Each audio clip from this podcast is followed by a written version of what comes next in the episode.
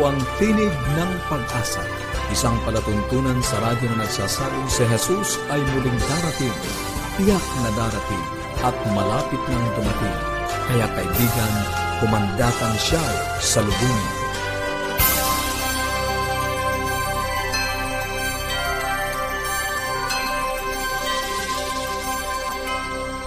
Maligaya at puno ng pag-asa ang pagkikinig mga kaibigan. Kami po ang inyong mga lingkod dito sa Tinig ng Pag-asa, Pastor Ner Caransa. At Melo Anademong. Nag-aanyaya na samahan niyo kami sa 30 minutong talakayan tungkol sa ating kalusugan, pagpapanatiling matatag ng ating sambahayan, at higit sa lahat sa pagtuklas ng pag-asang nagmumula sa salita ng ating Panginoong Diyos. Nais po namin kayong padalhan ng mga aklat at mga aralin sa Biblia. Kung meron po kayong mga katanungan, ano po sa ating mga pag-aaral sa nakalipas o anuman po ang gusto ninyong iparating sa amin, tumawag o i-text po ang inyong kompletong pangalan at address. Sa Globe, 0917-1742-777. 0917-1742-777. At sa Smart, 0968-8536-607.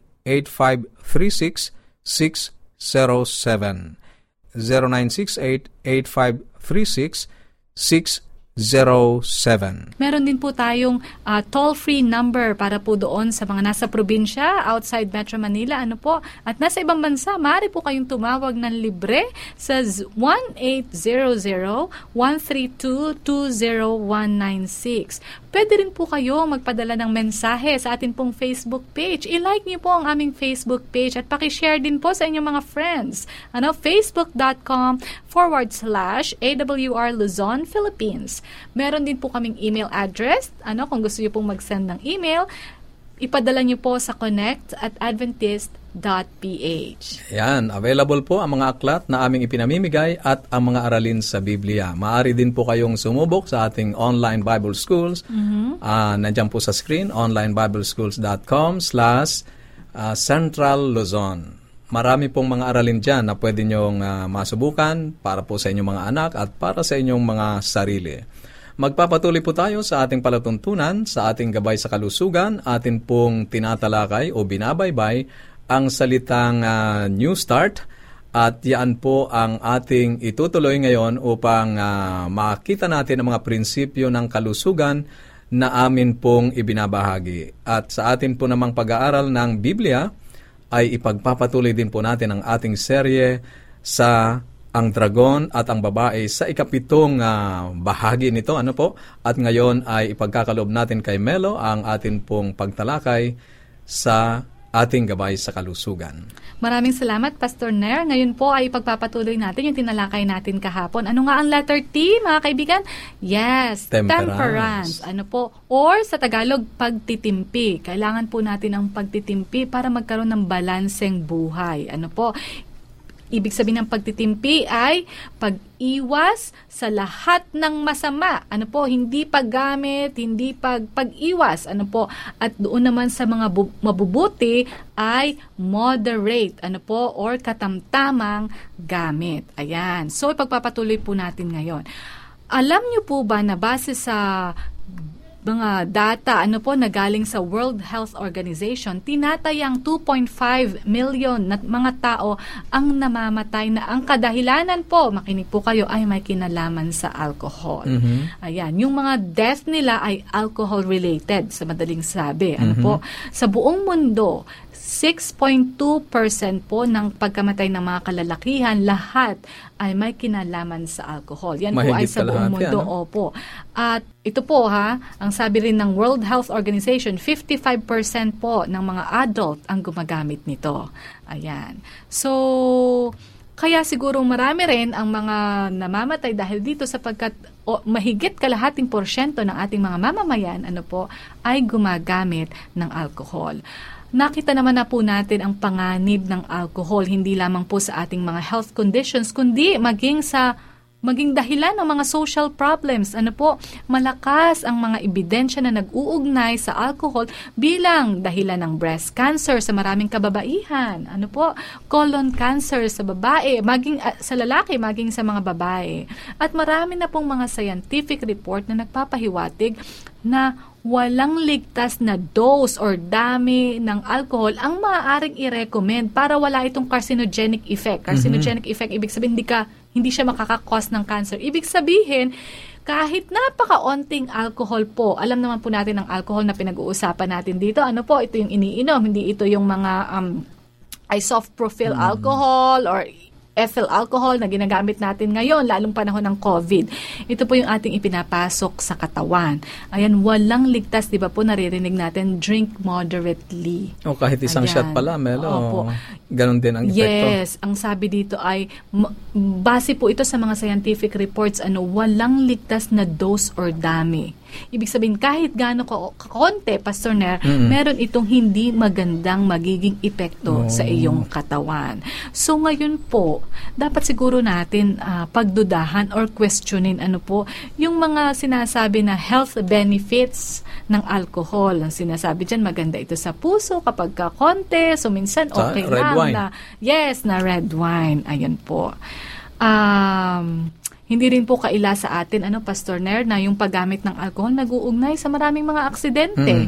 Iba't ibang aksidente, mga road fatalities sa daan, itong masakit, domestic violence, pagpatay, rape, at iba pa po mga criminal na activities.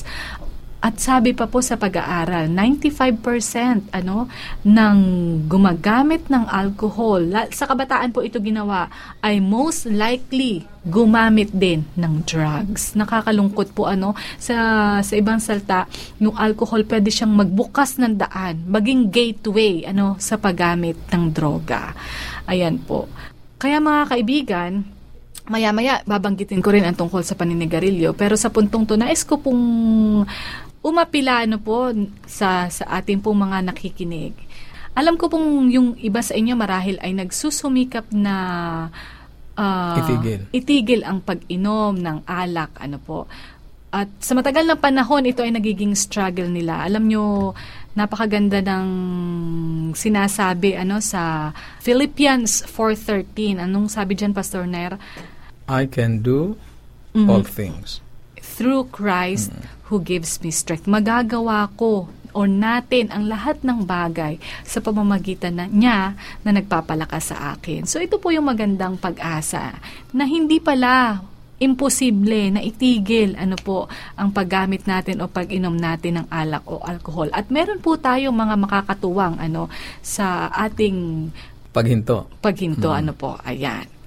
Sa pagpapatuloy, Pastor Ner, nais kong bumanggit ng kaunti ng tungkol sa sigarilyo. Ang sigarilyo, readily available yan. Kahit saan tayo, maliit na tindahan, pwede natin yang bilhin. At iba't ibang forms, yung tobacco, iba't ibang forms yan. Merong nilalanghap, hinihit-hit, yung ibang hinunguya, may sinisinghot. Ang masakla po dito sa sigarilyo, nilalagay nito sa panganib, hindi lang yung buhay nung gumagamit, kundi pati buhay nung mga nakapaligid. Na-expose, ng mga nakapaligid. Marami po itong mga data akong naririto, pero dahil sa nagtutumuli ng ating oras, bibilisan ko po Ang tobacco or ang sigarilyo po ay isa sa pinakamabigat na panganib sa public health na kinakaharap ng ating mundo. Well, ngayon may COVID-19, pero isa rin po itong paninigarilyo. At nakita na natin ang negatibong impact ng cigarette sa kalusugan. Ayan, kagaya nun bang nanggit ko. Wala po itong safe na level ng dami or exposure. Ito po ay napatunayan na dahilan ng maraming cardiovascular and respiratory diseases, including, syempre, lung cancer and coronary heart disease. Binanggit ko po kanina na ang kailangan natin sa pumuhay ay tamang balance. Ang sabi po ni Apostol Pablo sa 1 Corinthians 10:31, kaya nga kung kakain kayo o iinom o anuman ang gagawin ninyo, gawin ninyo ang lahat ng bagay para sa kalwalhatian ng Diyos. Ayan po. Maraming salamat ulit, Melo, sa iyong kaalamang ibinahagi tungkol sa ating kalusugan, at sa mga kaibigan ay naging kapakinabangan ito sa inyo. At sa atin pong pagpapatuloy ay mapapakinggan natin ang isang makalangit na awiting inawit ni Mark Hermoselia, May Nagmamahal sa Iyo.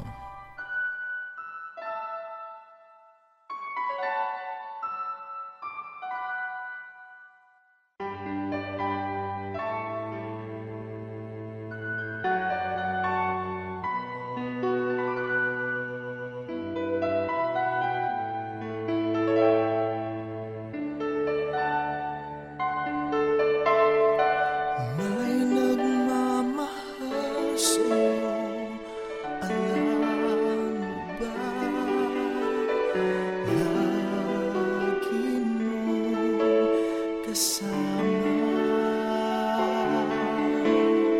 Siya'y nagbabantay sa'yo, saan ka man pumunta. Alam mo ba? Si Jesus na Panginoon, ang tunay mong kaibigan. Tunay na kasama mo, dahil mahal ka sa Kanya.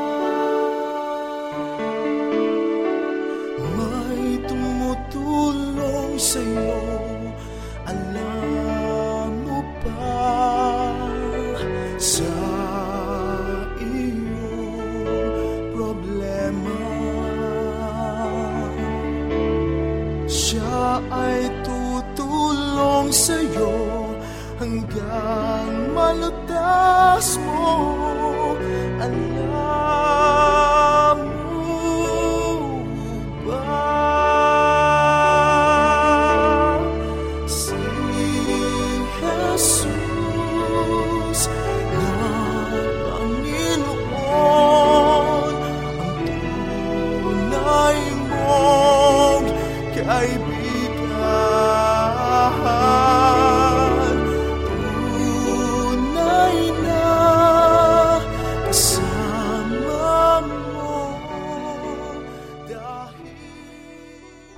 Mga kaibigan, alam niyo po ba na palaging merong nagmamahal sa inyo?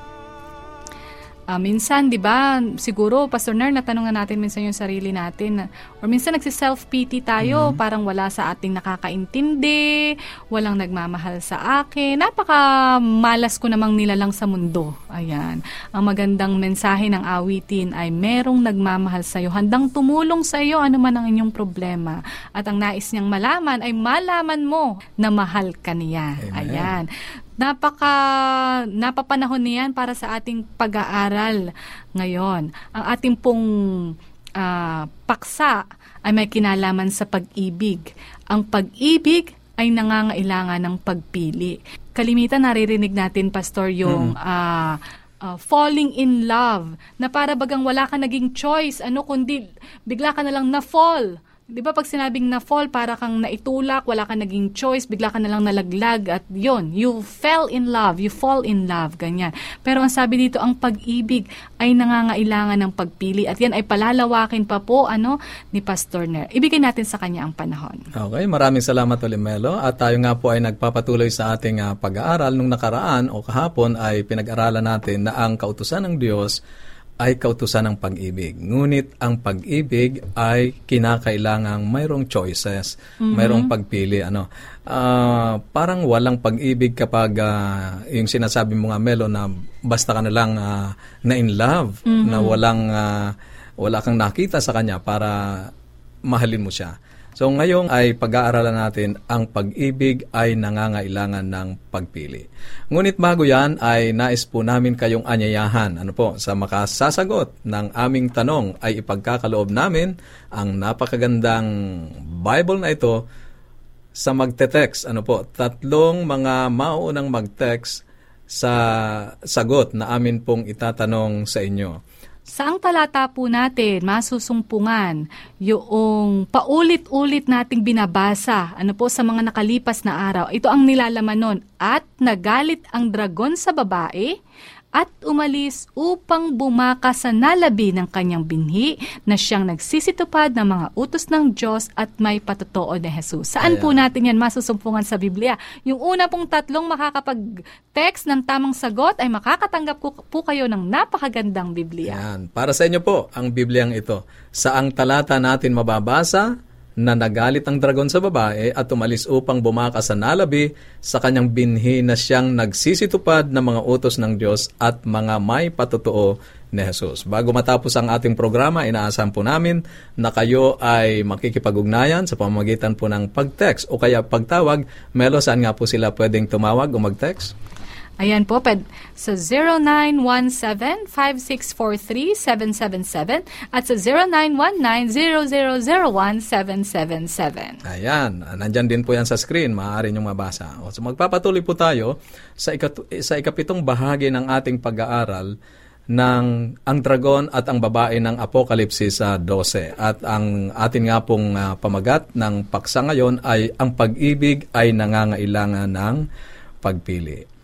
Bakit nga ba ang Diyos ay gumawa ng mga tao na maaaring magrebelde o kaya mga tao na maaaring tumalikod sa kanyang panukala? Bakit nga ba kailangang ilagay ng Diyos ang punong kahoy ng pagkakilala ng mabuti at masama sa halamanan ng Eden? Mm-hmm. Ngayon ay handa na tayong sagutin ang mga katanungang yan. Ang sagot ay kagaya ng lahat tungkol sa Diyos ay dahil sa kanyang pag-ibig. Siya ay pag-ibig. Sinasabi ng Biblia sa atin na tayo ay nilikha ng Diyos sa kanyang wangis at sino mang umiibig ay nagnanais ding mahalin at maranasan ang pagmamahal ng iba. Hindi ba, Melo? Mm-hmm. Oh, hindi ka maaaring umibig mag-isa. At parang hindi pag-ibig, yung ang patutungkulan mo lang ay ang iyong sarili. Yan ay, bagamat naririnig natin. Self-love. Common yan ngayon, Pastor Ner. Bagamat naririnig natin yan, mahalin mo rin sarili mo. Mm-hmm. Pero parang hindi talaga yun ang diwa ng pag-ibig. Kasi ang pag-ibig ay patungkol sa iba, hindi para sa iyong sarili. Amen. So, yan ang tunay na diwa ng pag-ibig. Kaya, ginawa ng Diyos ang mga tao, kahit ang mga anghel, na may kalayaang pumili o kaya may kalayaang ipahayag din ang kanilang pag-ibig. At yun ang gusto ng Diyos na maranasan niya mula sa atin. Noong ipanganak ang aming panganay, isang kaibigan ang dumalaw at ipinanalangin ang aking asawa.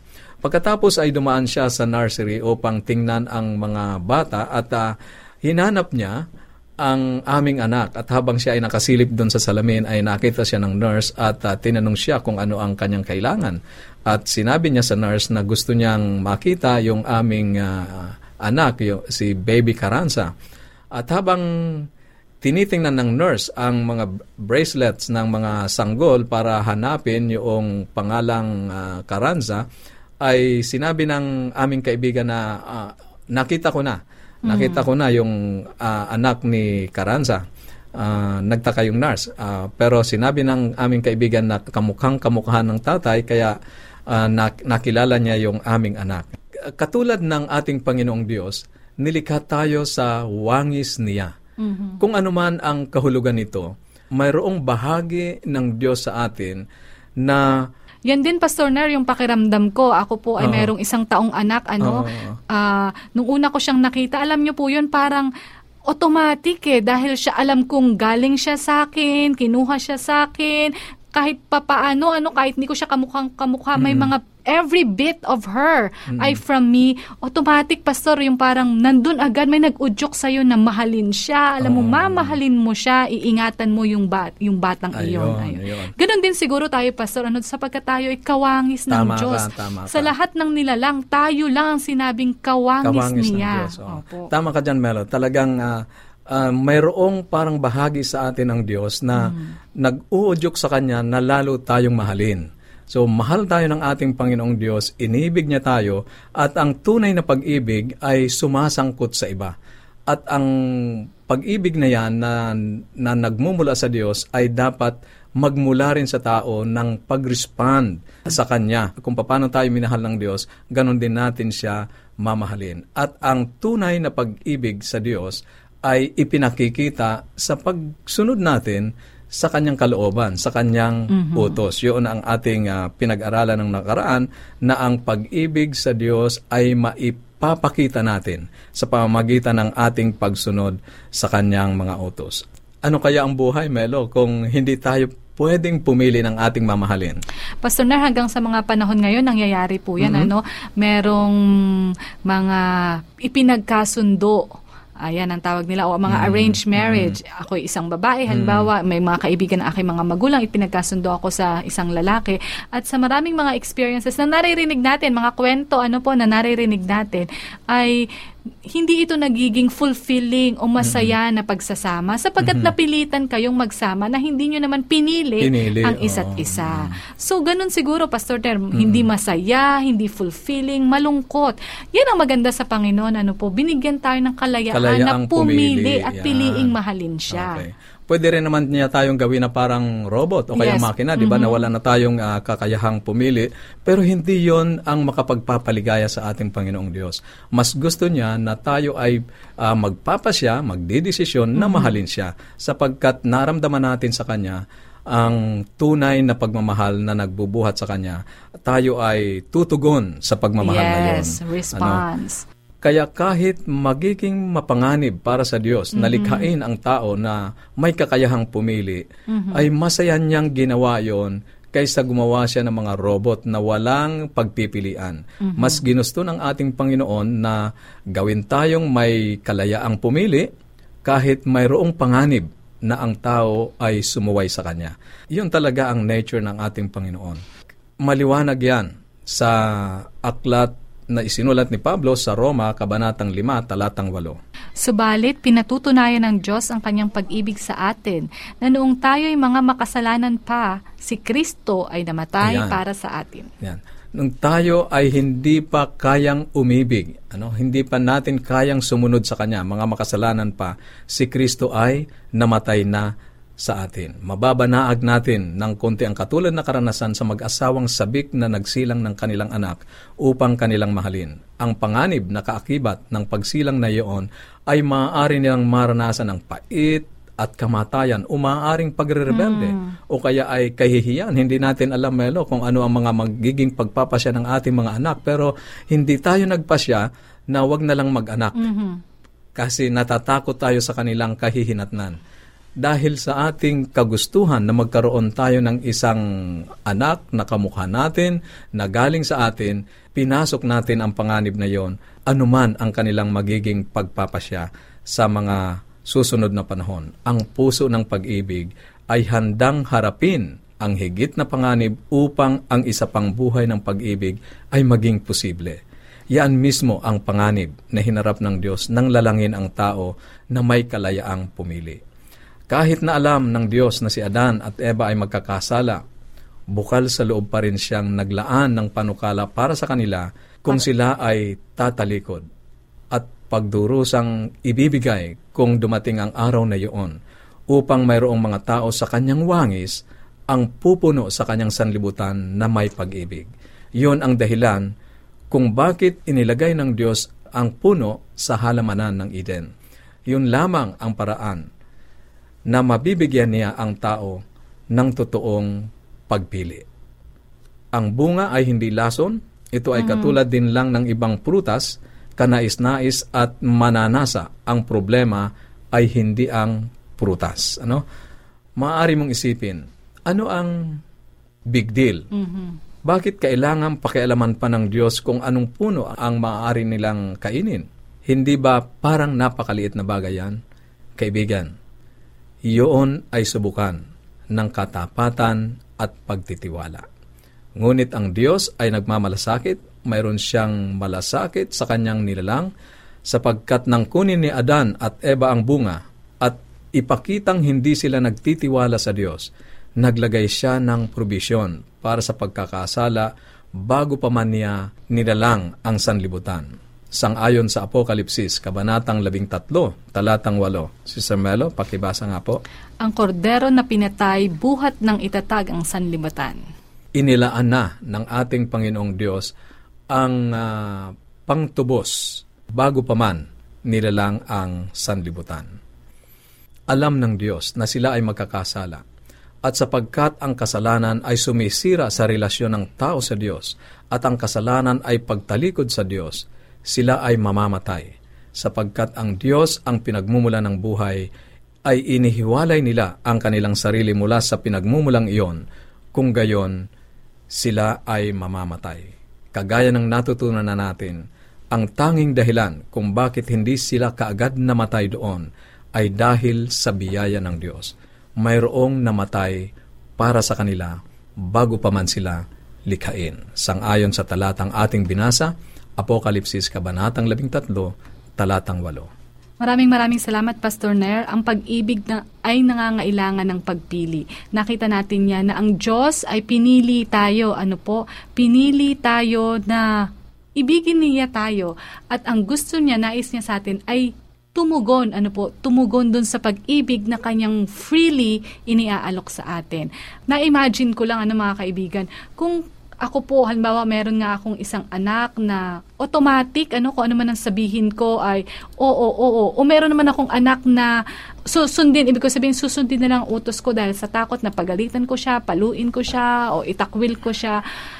Parang napakapangit na larawan. Kaya ang Panginoon, ang ginawa niya sa atin ay mga tao, mga human beings na merong kakayanan na tumugon sa kanyang pag-ibig na inaalok.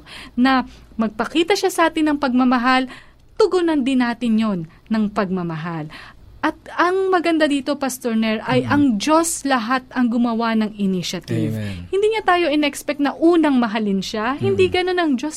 Ipinakita niya muna sa atin, Basahin ko uli yung talatang binasa kanina, yung galing sa Romans, ang sabi doon ay, subalit pinatutunayan ng Diyos ang kanyang pag-ibig sa atin, na noong tayo'y mga makasalanan pa, si Kristo ay namatay para sa atin. Nakita po natin yung ginawa ng Panginoon. Ano kaya ang pwedeng maging response? Ibinigay niya ang buhay niya para sa atin, namatay siya para sa ating mga kasalanan, inangkin niya nung kasalanan na dapat sana ay sa atin. Ano po ang pinakamagandang response sa pag-ibig na inaalok ng Panginoon? Yan po ang katanungang iiwanan ko sa inyo, mga kaibigan. Kung mayroon po kayong mga katanungan o anuman ang nais ninyong iparating sa amin o nais ninyo ng mga aklat at mga aralin sa Biblia na aming ipinamimigay, maaari po kayong tumawag o mag-text sa ating mga numero. Sa Globe, 0917-1742-777. 0917-1742-777 at sa Smart 0968-8536-607 0968-8536-607. Ulitin ko rin po yung ating toll-free number 1-800-132-20196. Pwede nyo rin pong i-send ang inyong message sa ating Facebook page, facebook.com/AWR Luzon Philippines. At sa ating pansamantalang paghiwa-hiwalay, baunin po ninyo ang salita ng ating Panginoong Diyos sa Apokalipsis Kabanatang 22, talatang 20, ang nagpapatotoo sa mga bagay na ito ay nagsasabi, "Oo, darating ako." At habang inaantay natin ang kanyang pagdating, panghawakan natin ang kanyang salita sa Isaiah 59:1. Narito ang kamay ng Panginoon na hindi maikli, na di makapagliligtas, ni hindi mahina ang kanyang pandinig na ito'y hindi makaririnig. Bukas po muli sa ganito pa ring oras at himpilan. Ito po ang Tinig ng Pag-asa.